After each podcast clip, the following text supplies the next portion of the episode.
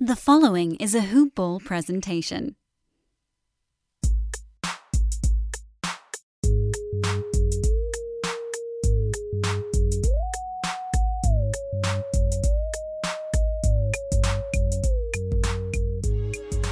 What is going on? It is the Hoop Ball Clippers podcast coming at you on a Saturday afternoon after the Los Angeles Clippers are on life support, but they slowly are coming off of life support with a win over the Dallas Mavericks in game number three.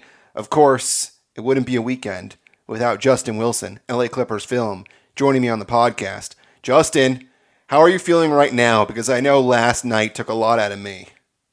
It took a lot out of me too. Um, I was pretty exhausted. That was an emotional roller coaster. But um, you know, that the season was on the line, and you know, I couldn't have been more proud of the way that we responded. So, um, you know, exhausted, but like even more excited for Game Four because whoever wins game four will probably win the series. And so as big as game three was, and the Clippers did some things that um that was pretty encouraging. So as big as game three was, game four is even bigger. So looking forward to game four. Um tired, but like, you know, ready to get even more tired tomorrow watching it. I think you're spot on there. I really do think that whoever wins tomorrow wins the series. If the Clippers go down 3 1, I don't think there's any coming back from that.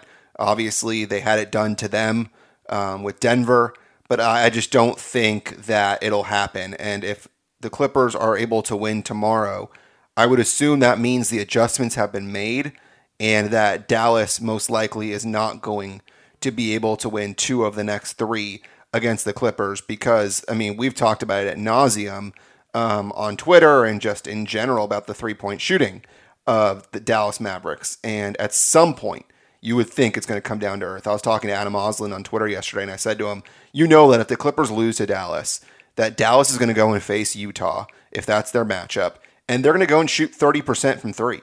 It's just the way things work. You know that's going to happen, considering that Dallas was not a great three point shooting team during the regular season, and all of a sudden they're going crazy. So it's just one of those things, man, where you're hitting Dallas at the worst possible time because they're not missing a damn three. They were 20 of 39 last night and they lost the game by 10. It's just hard to fathom how the Clippers got a win with their opponent making 23s and shooting over 50%. It's wild, man. I can't believe it.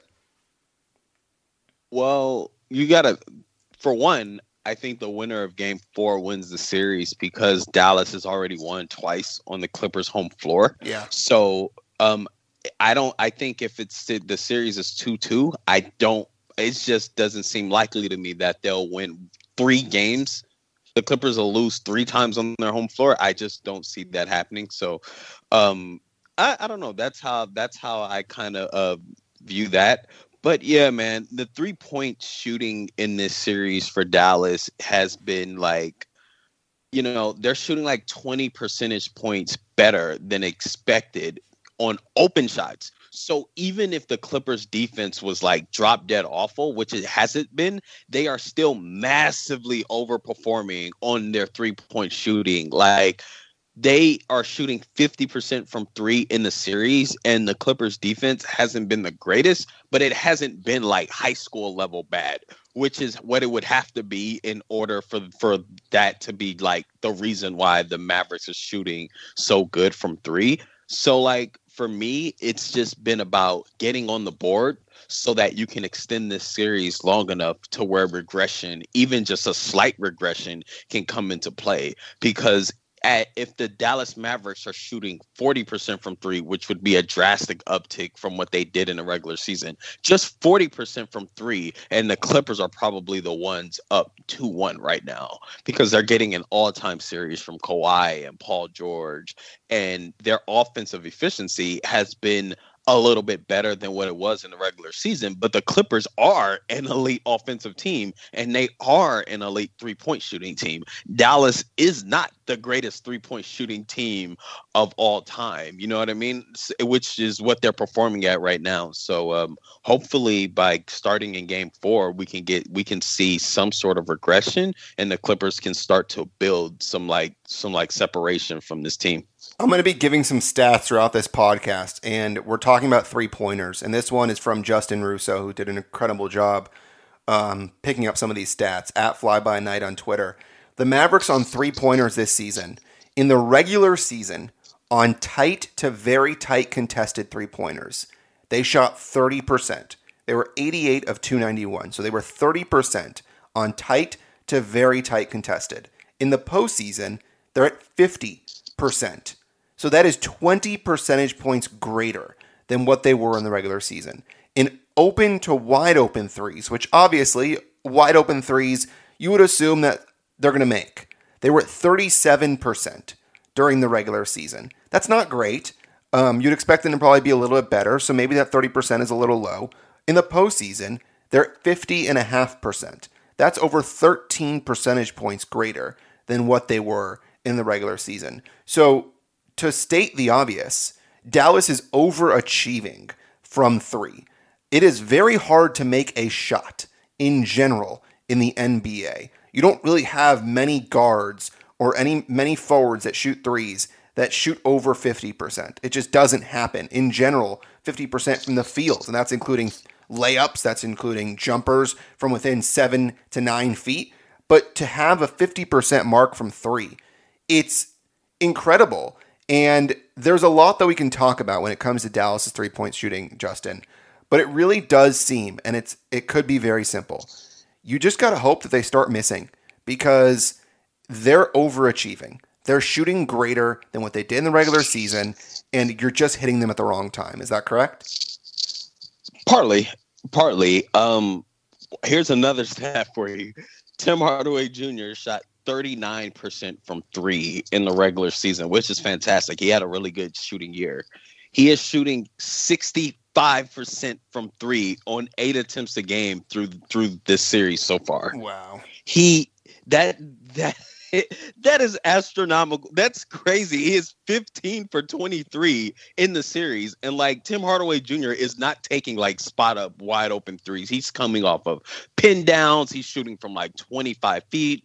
So like some of these threes, you just can't, there's nothing you can do about them. Like, you know, I know everybody was jumping on Zoo and for for his defense on Luka, but like Luka did I, I clipped the a play of Luka hitting a three on Nicolas Batum the same way. Some of these threes are like, yeah, whatever. That's we whatever. Like there's nothing you can do about them. But there are some things that the Clippers can clean up in regards to Dallas's shooting as far as like overhelping. Um, I do think that as we continue to get better offensively. I thought game three was by far and away our best offensive game. You kind of saw that, especially in the fourth quarter. As we get better offensively, we make their threes feel a little bit more pressure. And I felt like yesterday was the first game in the series where um, we kind of brought pressure to the series. Dallas was playing free and easy the whole entire time. And I think that as we move to game four, you'll see more of that. Um, just bringing that added element of pressure into the series could maybe invite some variance and some regression. Um, and I just think in general, while there isn't anything we can do about some of their threes, I think the best we can do is two things. One, we can control what we can control, which is like if Porzingis is posted up against Paul George or whoever, there's no need to help there. By helping, you invite an open three. And as we've seen so far, Dallas is making those open threes at an astronomical rate. But we're shooting ourselves in the foot when we help for no reason. So being cognizant of making sure to stick to the game plan, which is to make Luka a scorer, which is to make Kristaps Porzingis a scorer one on one and if they are scoring one on one, so be it. But you don't want to overhelp, leading to open threes to their shooters. And number two, our offense. Our offense is in a lot of ways our best defense. And when our offense is clicking, um, we're the best offensive team in the league. And that alone makes offense for the other team harder. So we got a question on Twitter from your boy Young Trill and he asked. Hey, that's my guy. And he asked a question. He goes, "What were some notable notable defensive adjustments you saw in Game Three?" I got to tell you what I saw, and Mike Fratello obviously pointed it out, and he did on several different possessions, and it's very obvious, and it seemed to make a difference. And I want to get your take on what you thought about the Clippers doing this. They have been switching every single time whenever Reggie Jackson or Pat Beverley was being put on a screen or something like that. It, whatever it took, they were getting switched and they were getting killed. So finally, the Clippers decided to do a hard show with Reggie Jackson where he would double on the ball, put his hand up, go hard, and then back up so that it avoided them getting Reggie Jackson on Luka or on Jalen Brunson. It worked really well. Dallas did score a couple of times when that happened, but I thought that the looks that they were getting were much more difficult when they were doing that. What do you what are your thoughts about that? So I think um this is this is kind of a uh, a tricky point because I don't think the Clippers throughout this series have wanted to put Reggie Jackson on like Luka Doncic. I think in a perfect world, um, they would have they would have loved to have showed on Luka hard like you saw in Game Three. Um, I say that to say that's not necessarily a new concept. It's just that they executed it really well in game three. And I think part of that was because Luka Doncic started fading down the stretch. He was getting fatigued. And he's and hurt, so, by the way. Now now that we know as we record this podcast, he's hurt and he's questionable yeah. for tomorrow. So definitely injury had something to do with it, but continue. Yeah, so so for a variety of reasons, um, you would see Luka Doncic you try to use um, Reggie Jackson's man as a screener. Reggie would show, and they'd stop. Then Luka would try once, and then once he saw that Reggie Jackson didn't willingly switch, he'd go to something else. And so, credit the Clippers. That is that is something that the Clippers have tried to do, but you know, showing and recovering is kind of hard. It's very hard because if if Luka Doncic goes hard around that screen, then sometimes there's no choice but to switch. But you kind of saw, especially in the second half, Luka did not he did not challenge Reggie Jackson's show. And so he kind of let Reggie Jackson off the hook in a lot of ways. But I just thought in general, the Clippers' defensive game plan wasn't all that different from games one, two, and three. In all honesty, I didn't see um, a drastic like change in game plan defensively. Um, they went smaller a lot more, right? Like they kind of took Zoo out of the um, lineup. Um, they didn't start him in the second half. Um, he came out after just three minutes. So that's something that I'm interested in seeing is if game four um, Zeus starts because he didn't start in the second half of game three and he only played like one shift. So that's something I'm interested in seeing. But in general, I just didn't see a drastic difference in defense. What I felt they did do a better job was of is making Luka a scorer. That I still think they can do a better job in that regard, but they did hone in on that strategy, which is just let Luka score. We can win with Luka having big nights. It's the other guys that um that are gonna kill us if we allow them to get into the game. And they still did. But going back to my earlier point, the Clippers' biggest asset in this series is their offense the Dallas Mavericks cannot stop the Clippers, and they have no chance in hell at stopping the Clippers.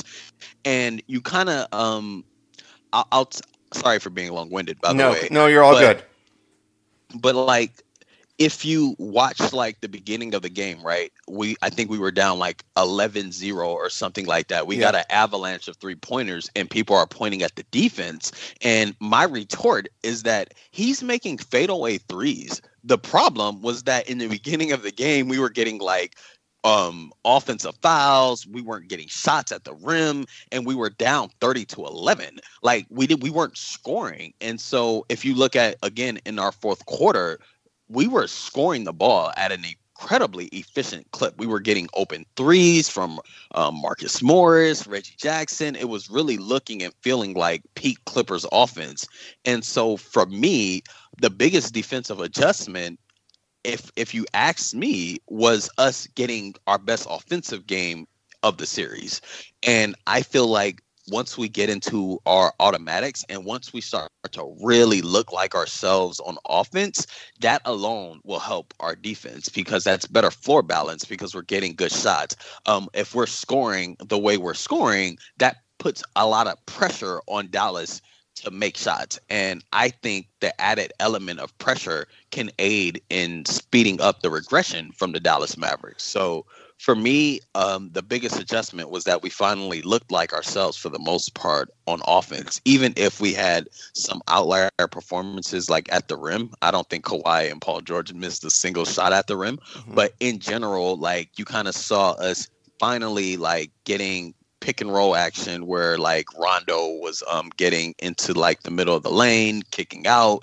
Um, you know, Ty Lue, Ty has the phrase paint and spray, hitting the paint and then spraying out to our shooters. We finally look like that we finally looked like the best version of ourselves and that to me was the biggest adjustment. Not so much the defense. I don't think we did something too dramatically different defensively. It's funny because normally you say that good defense will lead to offense. It's normally how basketball works. You play good de- uh, defensively normally it'll lead to the offense. But this is actually the reverse where the clippers offense is helping them because by producing as well as they are they're putting pressure on dallas when Dallas has the ball, which is making the offense for them a little more difficult because they can't be as free flowing when each possession yeah, actually exactly. means something. So, yeah, no, that makes a lot of sense. I'm glad you actually brought that up. And, and the Clippers' offense has obviously been really good. And this is when I'll bring in some more stats. Shane Young at Young NBA on Twitter, who wrote a great article, by the way, on Forbes. So go ahead and check it out. I'm going to uh, bring up some stats a little bit later from that article. But to tell you what the Clippers are doing in this series, they're offensive rating in the half court is the best in the playoffs right now. They're at 115.2, which is outstanding. At the rim, they're shooting 74.5%, floater range 52%, long twos 55%, three pointers, non heaves, they're at 36%. Dallas is at 53.5%. Wide open that's threes. That's the series. Yep, that's the series. Uh, Clippers wide open threes, 38.3%. Dallas 58.5%, 20%, 20% better on wide open threes. And then, frankly, where the Clippers have gotten lucky is that Dallas has missed a lot of free throws. In this series, the Clippers are shooting 85.5%. Dallas is at 66%. Luka has started to put himself into Hack Luka territory. Um, he's been he's been really bad. If he's going to go ahead and make one of two or not make either, you're better off fouling him than letting them shoot and make a three on a possession. Because guess what? Three is greater than one or two, and a three gives you a hell of a lot more momentum than making one free throw. So it's getting to that point. Um, it's not going to happen, but it's getting to that point where things are getting silly with Luke at the free throw line that that very well could happen. So the Clippers' offense has been really good, and we talk about defensive adjustments, and it brings me to an adjustment that was made before the game even started, Justin. And uh. we were trying to figure out who was going to be in the starting lineup and we knew that there were going to be changes. We just didn't know what. I speculated initially that would be Reggie Jackson and Nick Batum for Morris and Pat Bev. Turns out it was just one of those. It was Reggie Jackson for Pat Bev. Clippers Twitter was not thrilled when they found out about the, that news. But I got to tell you, man, when PG and Kawhi were the only ones that were scoring, the Clippers needed a third option. And until the fourth quarter, that option was Reggie Jackson, man. I, am absolutely. I, I got to give some credit to Reggie Jackson and what he was able to do in the starting lineup. I know you were not happy with him starting. What were your thoughts after watching a game of him in the starting lineup? So I still think that, like, on aggregate, I don't know how I feel about like um, Reggie Jackson. It's not so much starting; it's that he's playing. Like this is his second consecutive game of playing 30 minutes or more. Yeah. Which is just a ton of that's a ton of minutes for Reggie Jackson. Um, I would love if like maybe like that gets chopped down a little bit and you could like put give some of those minutes to Nick Batum, who I wish could play more, and you give a couple of more minutes to Rondo. Mm-hmm. But in general, you know, I don't think there's any question about Reggie Jackson's ability as a shooter. Um, he has turned himself into a dynamo knockdown shooter.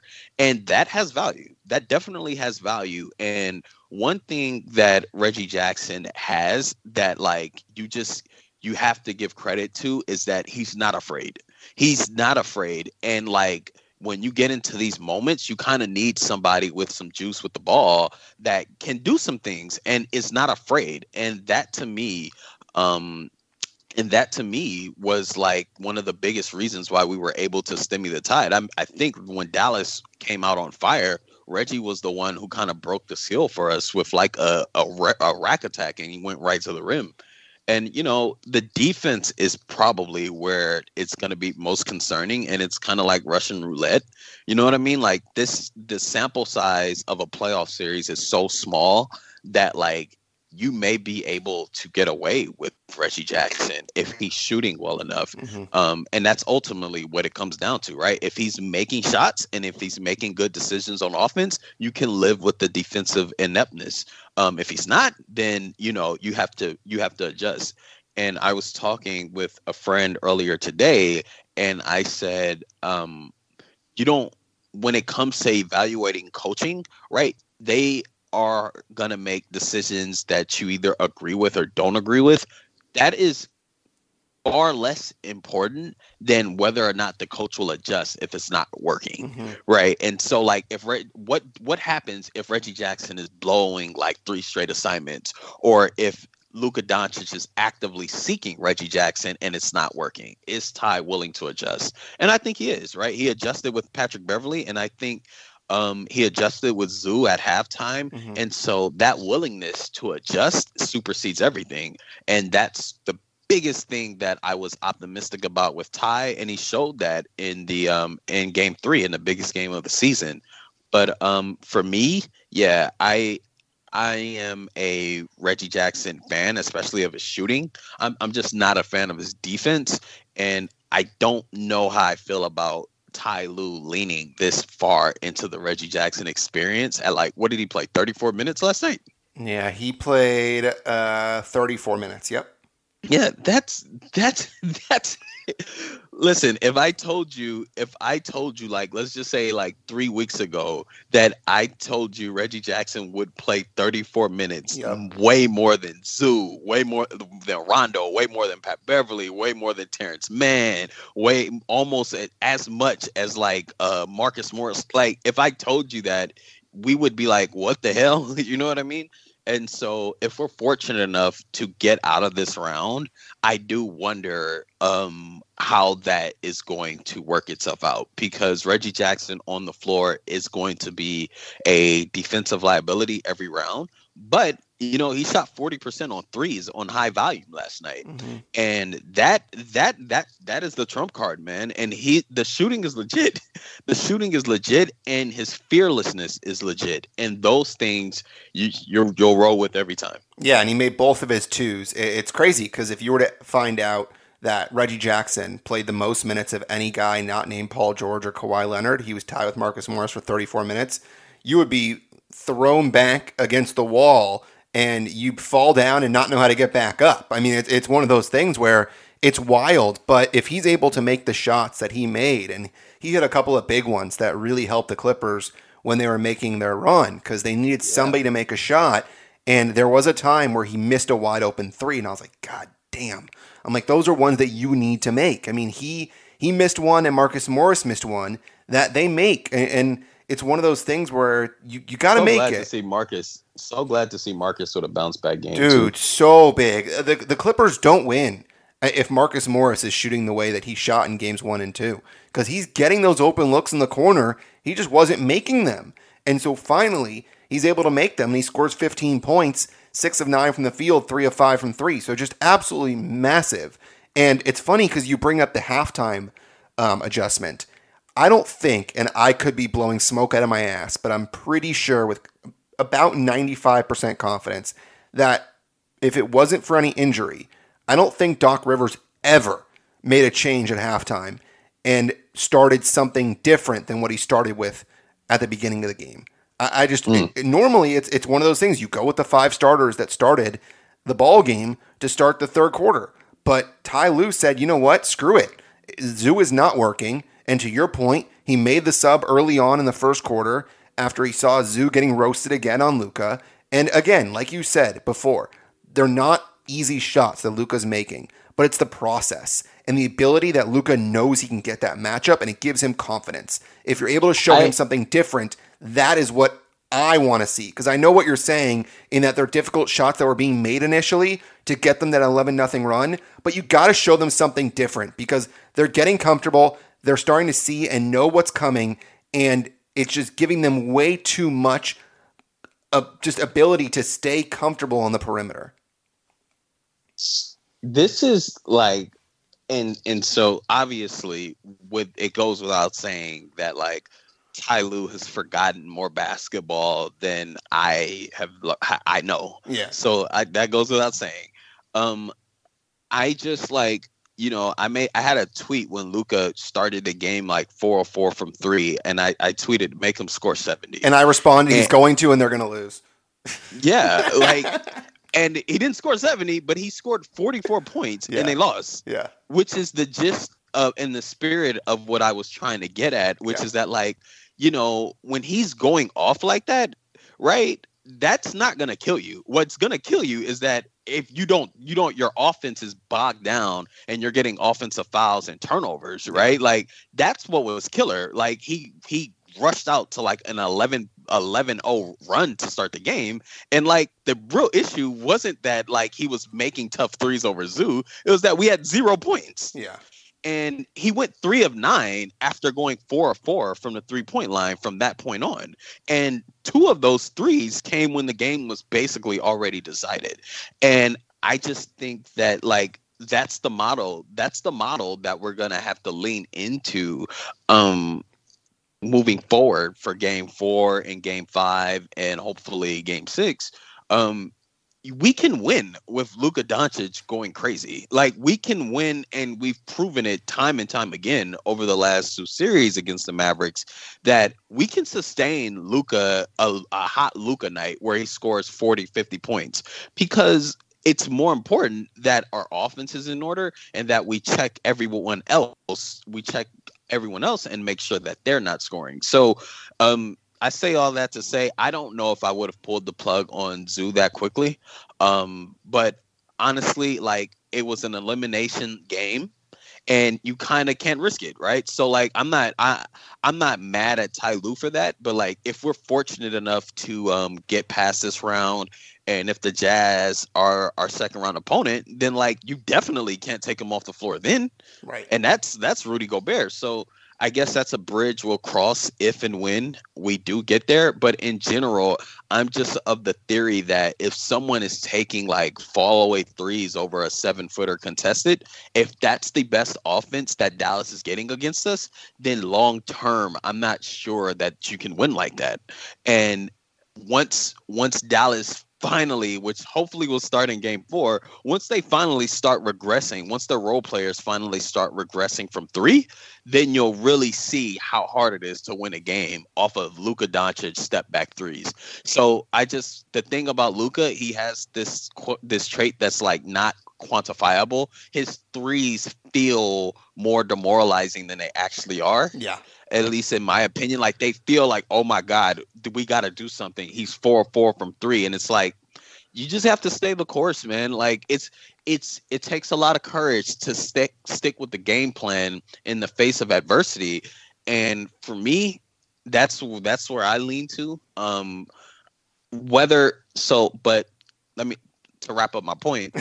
Whether whether Zoo is in the game or not, yeah. it's more important that we stick to the game plan of making him a scorer, make him score 70 points, make him score 60 point on us. It's more important that Tim Hardaway Jr. doesn't go four of six from three again. Um, Maxi Kleber doesn't go four of seven on three again. It doesn't, it, that's more important to me than Luka Doncic doing whatever because like 40, 50 points is not enough to beat the Clippers, especially if our offense is humming and we can get whatever we want against the Dallas Mavericks. That's one of the biggest revelations um, through the first three games as well. Yeah, we'll get to that. Um, but to put a bow on your point, I think that in a logical sense, what you're saying makes perfect sense and you're spot on. Not to overreact. when they're taking a fall away three over Zoo. But in a small sample size, and in this was a must win game, you had to do something different to show them something different so that they weren't looking at the same deck of cards every single possession. They're looking at something a little bit different because they had confidence knowing, oh, Zoo's on the floor, and it ju- there's something within them that they were able to take advantage. And Luka was able to make those shots. I know they were difficult shots, but you had to do something different and you had to get your body into them. That was the biggest thing that I thought the Clippers didn't do defensively. They weren't getting into the guys. Terance Mann came in, he said, F you, and he's pushing and shoving. Marcus Morris. Love me some Terance. Dude, absolutely. I mean, these guys were showing some energy and getting into the bodies. Forget shooting over players. Get into the bodies and frustrate them. And that's what they did. Before we go forward, though, the Clippers are minus three. If you look at the odds for tomorrow's game, that means that Vegas thinks that the Clippers are going to win by three. If you think that's going to be a winner, I know where you can bet. MyBookie.ag. Their rep is rock solid. They've got the best odds, contests, and promotions in the business. Whether you want to bet on NBA playoff basketball, NHL hockey in the playoffs, whether you want to bet on college football when that starts back up, the NFL, whether you want to play blackjack, they've got everything going on. If you want some help, also, you can help the guys at the Hoopball Gaming Department. They do a tremendous job. Devin heads up that department. Sign up, enter the promo code Hoopball. Get your deposit matched halfway up to a thousand bucks. Enter the promo code HOOPBALL. Head over to my bookie if you want to add a little excitement to the sports you love and the games you bet. Bet with the best. Bet with my bookie. So, before the game, Law of the Athletic posted or he made he constructed a tweet that I found was fascinating. And he said, "I wonder what happens to Pat Beverley's minutes now that Reggie Jackson is starting. You know Rondo's going to play, and you know Mann's going to play. And you look at the box score. Pat Beverley played six minutes. He did not play in the second half. It is crazy, Justin, that we are sitting here after the Clippers just beat the Mavs in a do or die game three. And frankly, the two players not named Kawhi and Paul George that we thought were the two most important players in the roster combined to play 17 minutes in this game. Zoo played 11, Pat Beverley played 6. What did the Clippers do about Pat Beverley going forward? Because he was picked on defensively, which is something you never think you would see with Pat Beverley. His offense, he had two points in six minutes. It's a really small sample size. He missed his open three. I just think that if Reggie Jackson's playing the way he is, Terance Mann has to get minutes now with the energy he's giving you. Rondo has to get minutes. There may not be a place in this series for Pat Bev. What do the Clippers do with Pat Beverley if you are Coach Ty Lue, Justin? Um, I think you do exactly what you did in Game Three. Um, it there's no time to mess around. Um, I think Pat Bev is clearly not himself. Um, and I feel like he's clearly not confident in his shot. Um, Dallas isn't even guarding him on his shot, and like you know, this is this is what's being a team player is all about. Um, if we're able to make a deep playoff run, at some point we'll need Patrick Beverley and it may not be in this series, right? The best route towards winning this series may be for Patrick Beverley to be a rotation guy who comes in because of foul trouble or something like that. Otherwise, he doesn't play. That may be his role, and that role has value, right? It's everybody has value. It's all about it. It's all about being a part of a team mm-hmm. and being a part of something that's bigger than yourself. And um, credit to Pat, I saw a quote in which he told um yesterday he told Ty Lue whatever you need me to do, coach. Yeah. Um and he was very much so engaged and like, you know, same with Zoo. And like I think Ty Lue said Zoo was one of his favorite players to coach. And that's what the playoffs are all about, right? Like it's never going to be perfect in the playoffs because teams scout you, teams know your weakness. You play these teams over and over again. So at a certain point, they know everything you're going to do. And so you have to be malleable. And part of being malleable is like taking guys out of the rotation that just aren't working.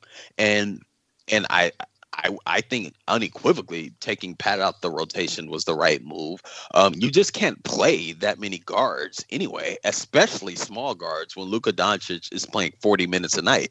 And the evidence was clear that um, on both ends of the floor, this just wasn't a series for Patrick Beverley. So kudos to um, um, kudos to Ty for making that um adjustment because what seems easy to us, like just take somebody out of the lineup, there are relationships, there's interpersonal locker room dynamics that are at play.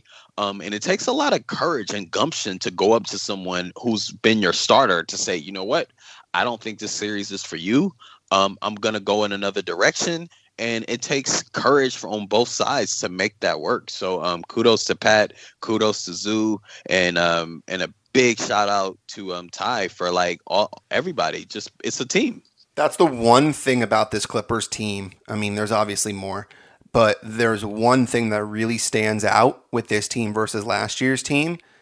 Everybody just gets along in the locker room. It's harmonious they're playing for each other instead of just playing for themselves. And it's always been a, all right, you need me to sit back and sit on the bench, Reggie Jackson. Oh, you need me to start now if you're Reggie Jackson. These guys are accepting of their role. And I've been saying all season that the one big difference between this team and last year's team is everybody has a role. And in this case, if you're not going to play in a game, you're going to be ready if your name is called in the next one. And that's one thing the Clippers have done so well this season, time and time again, that no matter what, this team has players that may not play in one game, but they're sure as hell ready to play in the next game or in this case the series after. And so that I give credit to Ty Lue. That is very much man management as part of a head coach, and he does that very, very well. So kudos to him. I'll be curious to see what happens tomorrow because Pat Beverley played six minutes, and, I think he's just a little too wild and reckless for this series. Uh, we'll see what happens. We'll see if Luka plays. I'm assuming Luka will play, um, but just one of those things where you got to make a decision. And supposedly, Ty Lue is going to stick with the same starting five that he went with yesterday. And if that's the case, then a big decision is going to be made pretty early with Zoo. And if he's the zoo that you saw in the third quarter that was blocking shots and getting rebounds and getting offensive rebounds, more importantly, and fighting like a bully down low, that zoo can play in this series. But if he's the zoo that is not getting rebounds on the defensive side and is not making his shots when he gets the opportunity because he was one of three yesterday, then that zoo doesn't have a place in this series. So I'll be curious to see how short the hook is on him. Yeah, and I mean, ultimately, the hook with Zoo is going to be determined by whether or not Luka Doncic wants to shoot like Luka Doncic or shoot like Steph Curry. Mm-hmm. That's that's that's really what it boils down to. Um, and, and like, unfortunately for unfortunately for Zoo, there's not much he can do about that. Like, right, right, like. Luka Doncic through three games is um I'm I'm gonna pull it up right now because I don't want to mince my words here. I want to be as exact as possible. But Luka Doncic through three playoff games against the Clippers is shooting 46% from three on 12 attempts a game. Yeah. That is that is literally Damian Lillard, Steph Curry territory. And I don't know if they can even do that. And so we we get on Zoo talking about how this may not be his series, but like, man, that's insane. And so, I guess like if Zoo if Luka Doncic misses, then Zoo can play, and if Luka Doncic makes it, then you know that'll put pressure on Ty to uh, adjust. But um, we'll see. Um, I think at this point, every game you're going to have to assume that Luka Doncic is going to shoot like a regular human, and if he doesn't, then you adjust. But like he's on borrowed time, man. This this is insane. Like this is yeah. literally like an outer body experience. He's a great player, but he shot 35% from three this year. He shot 31% from three last year. These threes are contested too. So, like, you know, Zoo's, Zoo's minutes are going to be tied to whether or not Luka Doncic wants to be Steph Curry or not. You know what the seven for 13 is for Luka? When I say that. Yeah, seven for 13. Uh, you would say yeah. shooting from three, right? How about it was Right. also his freaking free throws? He was seven of 13. The guy is shooting as well from three as he is from the free throw line. Bro, that doesn't happen. It's just Well- it's just one of those things where a, a good and you tweeted this yesterday. A good three point shooter is not that garbage from the free throw line. It's- Thank you. At Thank some you. point, it's got to even out. Thank you. Like, like, and that's that's how you know that. Like, and I don't mean this as a slight to Luka Doncic. No, not at all. That's how you know. But that's how you know these first three games. At least that part of his game has been a fluke, Yeah. right? Like he's making he's making insane shots at an insanely efficient clip. Yeah. And that's why it was so important to give for the Clippers to win yesterday. That got us at least two more games. And one of those two games, Luka Doncic is going to come back to earth. And him coming back to earth is still elite, but like he's this is insane. He's he's like he's Superman right now, you know? So Yeah, and then you Um, look at the role players, by the way, and you mentioned it earlier. Tim Hardaway Jr. four of six, Maxi Kleber four for seven, Brunson four for six, and Dorian Finney-Smith was zero for three. I mean, three of the four guys shooting well from three. You would Yeah. assume two out of the four would do well, but when three out of the four do it, it it's it's crazy. I, I want to bring up a couple other lineups that I thought were interesting um, from what um, was in that Forbes article. That the Jackson, George, Leonard, Batum, and Morris lineup got 12 minutes. They were 11 of 16 from the field. That's good. That's really good. However, that lineup was outscored by eight points in those 12 minutes because Dallas did not miss a shot. So Shane said that, that that's one of the lineups that Shane put in his article. It's crazy because it, that goes back to Zoo, where you can shoot as well as you can, and if you're giving up points, then you're screwed. But the difference with Zoo is that the Clippers weren't scoring. And so because of that, that's why Zoo was taken out. And then the other Right. lineup that, and I, this will kind of transition into my next point, the Rondo, Reggie Jackson, which by the way, uh, Ty Lue said he didn't like when Reggie Jackson, or actually no, it was Pat Bev. He didn't like when Pat Bev was on the floor.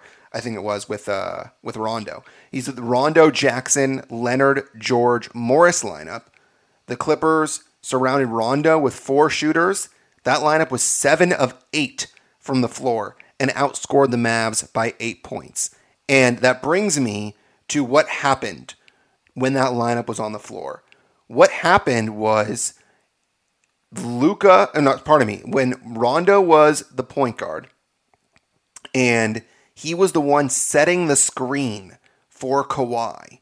That opened up a flurry of options for the Clippers offense. I'm assuming you saw this. Uh, Shane did a great Yeah. breakdown, um, putting the plays in his article for Forbes. That offense, how sustainable is it for the Clippers to continue to do that? And I want to ask you, as somebody that's played the game, how easy will it be for Dallas to make the adjustment on the defensive end there? it won't be easy at all and that that is sustainable um whether they make or miss that isn't sustainable but what you saw with Rondo playing um out of a small small we call that small small pick and rolls. Um that's something that Ty Lue has been preaching all year and that's something that they've been working on all year with their guards to set real screens so that they can force that switch, which forces a chain reaction of sorts. And Rondo did an excellent job of actually putting his body on a defender to make contact to set that screen. And you don't want to leave your your small guard on Kawhi Leonard, so you fight over. But fighting over allows Kawhi Leonard to pass that ball to uh to Rajon Rondo, and now Rajon Rondo has the ball in space, and somebody has to come commit to him, and that's what creates the chain reaction. So it's a really smart way to take advantage of Rajon Rondo's lack of shooting, right? Um, in games one and two, Dallas didn't really honor Rondo off the ball. So the Clippers smartly put Rondo involved in the action in the form of a screener. He's basically he's basically a center um, in those scenarios, which sounds weird to say about Rajon Rondo, but like yeah, he was basically the center, setting the screen, rolling, and then making plays out of short roll. and that's very sustainable. And that's a big reason why the Clippers had the best offense in the NBA. And ultimately, what what's most sustainable about it is that that lineup, especially at the end of the game, can defend right? Rondo is a plus defender. Marcus Morris, you can get away with as a plus defender. Obviously, Kawhi and Paul George are plus defenders. And um, it's ironic because on the other end of the floor, Dallas is going to look to do the same thing. Um, it's basically just matchup hunting where Jalen Brunson is guarding Rajon Rondo. You're trying to get Jalen Brunson on Kawhi Leonard. Um, Dallas doesn't want to do that, so they try, kind of trap the screen, and that leads to an open shot for us on the other end of the floor, they're going to try to do to try to do the same thing with Reggie Jackson. So it's a matter of being able to not get screened and then make contact on the other end. But to answer your question, I think it's very sustainable because the Clippers have high IQ vets. They have a ton of shooting around Kawhi and Paul George, and it's just one of the more um, it's one of the hardest plays to defend in a league when you have that much shooting on the floor, with which the Clippers do. Because the moment you put two on the ball with Kawhi Leonard, um, you're cooked because Marcus Morris is in one corner, Paul George is in another corner, Reggie Jackson is in the slot, and it's just like it's shooting everywhere. And that's what and Rick Carlisle actually commented on it today during his presser. It's a really hard play to defend. It's simple, but when you have that much shooting around, um, essentially Rajon Rondo, um, it's it's really tough to defend. Definitely sustainable. Yeah. Before we go forward, because there is one more thing I want to talk about. Father's Day is just around the corner, and you probably need a gift for a hairy dad. Make your dad proud this year. Get him and yourself the Manscaped Lawnmower 4.0. You heard that right. Lawnmower 4.0. Get 20% off and free shipping with the code HoopBall20 at manscaped.com. I know you've brought out those scissors before you've made yourself bleed, whatever it is, whether it's cutting your neck, whether it's cutting below the waist, why mess with something that could be easily fixed? The fourth generation trimmer features a cutting edge ceramic blade to reduce grooming accidents thanks to their advanced skin safe technology. How is the Lawnmower 4.0 different from other trimmers? Upgraded trimmer includes a multi-function on-off switch that can engage in a travel lock. It's a great feature if your father or yourself do a lot of traveling. Also, the 400K or 4000K LED spotlight. You can use that on and off. Of course, you've got the wireless charging safe system as well. Manscaped products are cruelty free, paraben free, dye free, and vegan. Get 20% off and free shipping with code HoopBall20 at manscaped.com. Once again, get your dad a gift you know they will use. So, Justin, we have now gone 47 minutes on this podcast, and we have not sung the praise of Kawhi Leonard and Paul George. Those two in this series have been absolutely, positively sensational. What the two of them have done, continuing time and time again. There are people that are saying, well, wait for Dallas to drop off and they're shooting to cool down. The one thing you got to be careful of on the Clippers end, Kawhi and PG are not going to shoot as well as they have every single game. Kawhi 13 of 17 yesterday. 11 of 18 for Paul George. That is 24 of 35. That is not sustainable. I know they're very good, but those are not sustainable numbers. But that being said, Paul George, screw your pandemic P uh, storyline, screw anything you have to say about Paul George. The dude is a baller. And Kawhi Leonard, I saw you going back and forth earlier today about people comparing him to Luka. Folks, the that Clippers unintentionally went viral too. By the way, did it really? For that. Oh, I didn't. Even, yeah, I didn't even see that. That's so went, funny. Um, yeah, I, that, that's hilarious. Um, folks, Kawhi Leonard won that series last year. Kawhi Leonard was damn good last year, and he's damn good this year. Let's sing the praise of those two guys. You're on the floor. Go ahead and sing the praise, Justin. Well, I'll start by saying, I mean, ditto to what you said. They've been sensational this entire series. Um, and really, the story of the series has been that while Luka Doncic has been sensational, so has Kawhi and PG. The difference has been that the Clippers role players haven't really been all that hot, while the Dallas Mavericks role players have been like literally historically great. That's the real difference why this series is where it is right now. Um, and the role players finally came alive for the Clippers in game three. But yeah, Kawhi Leonard and Paul George have been exceptional.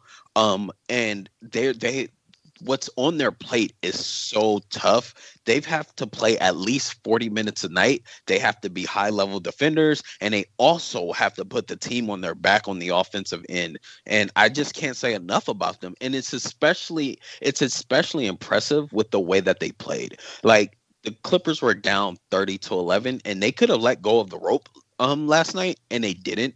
Um they showed true leadership and they showed a true mettle that like a lot of people questioned about this team.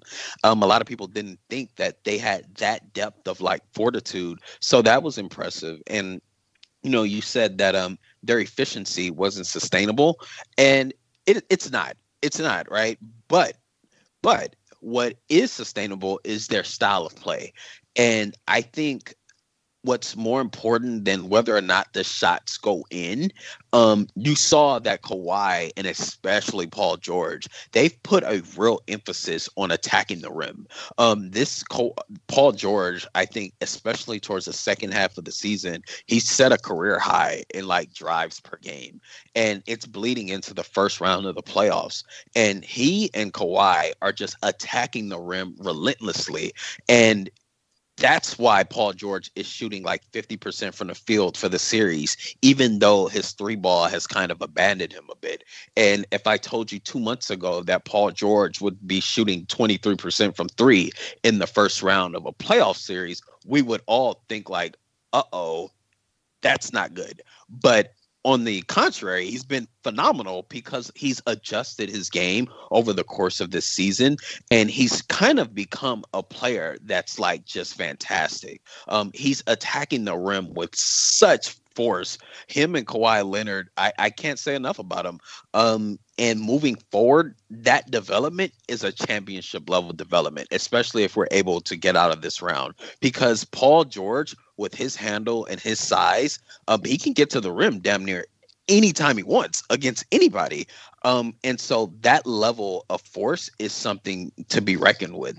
And he and Kawhi playing their part will give us a chance in any game against any team. And you have to have comfort in that. So kudos to them. They they've been they've been splendid. There's not much else you can like say about them. Um, I think Kawhi Leonard has been a little bit messy off the ball mm-hmm. defensively, but that's kind of hard to pick because he's the load he's carrying offensively is so great, and the minutes he's playing is so are so high that like you know you expect some slippage. But all in all, a plus performances this series from both of them, and um, they're the reason why I went out on a limb like way before yesterday, um, saying that this series was going to come back to LA two two. Roll the dice, baby. You put your name behind yeah. it. You said roll the dice, baby. Two two yeah. going back. I was rolling the dice. I was betting that the series would come back two two because I didn't see Dallas having an answer for Kawhi Leonard and Paul George. They didn't have an answer last year. They don't have an answer this year. They've shown their cards. There's nothing they can do to stop um, Paul George and Kawhi Leonard.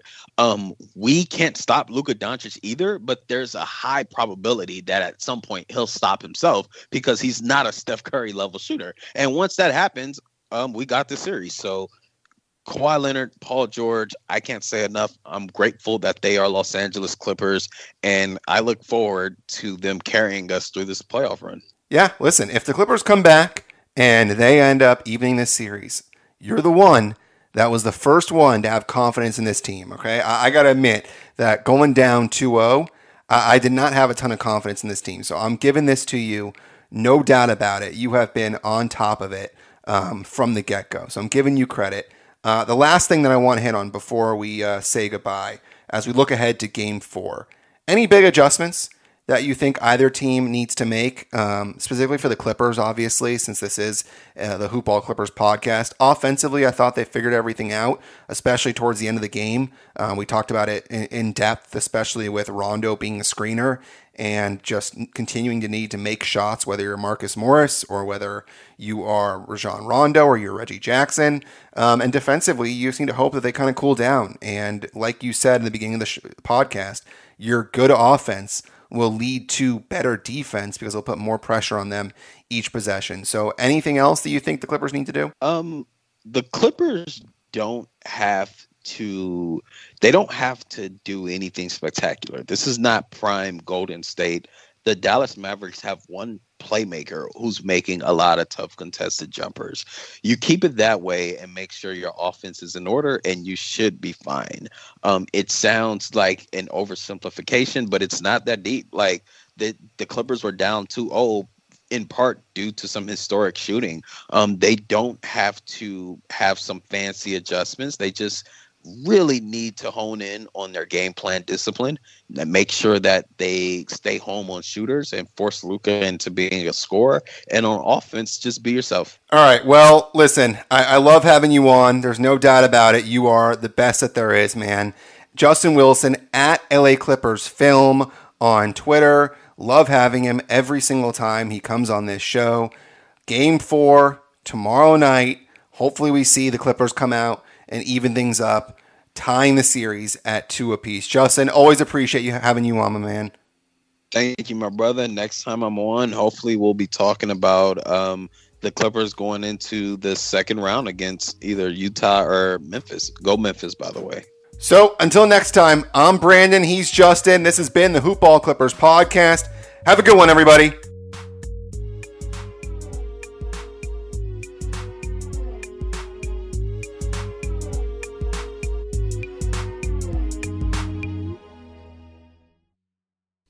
This has been a Hoop Ball presentation.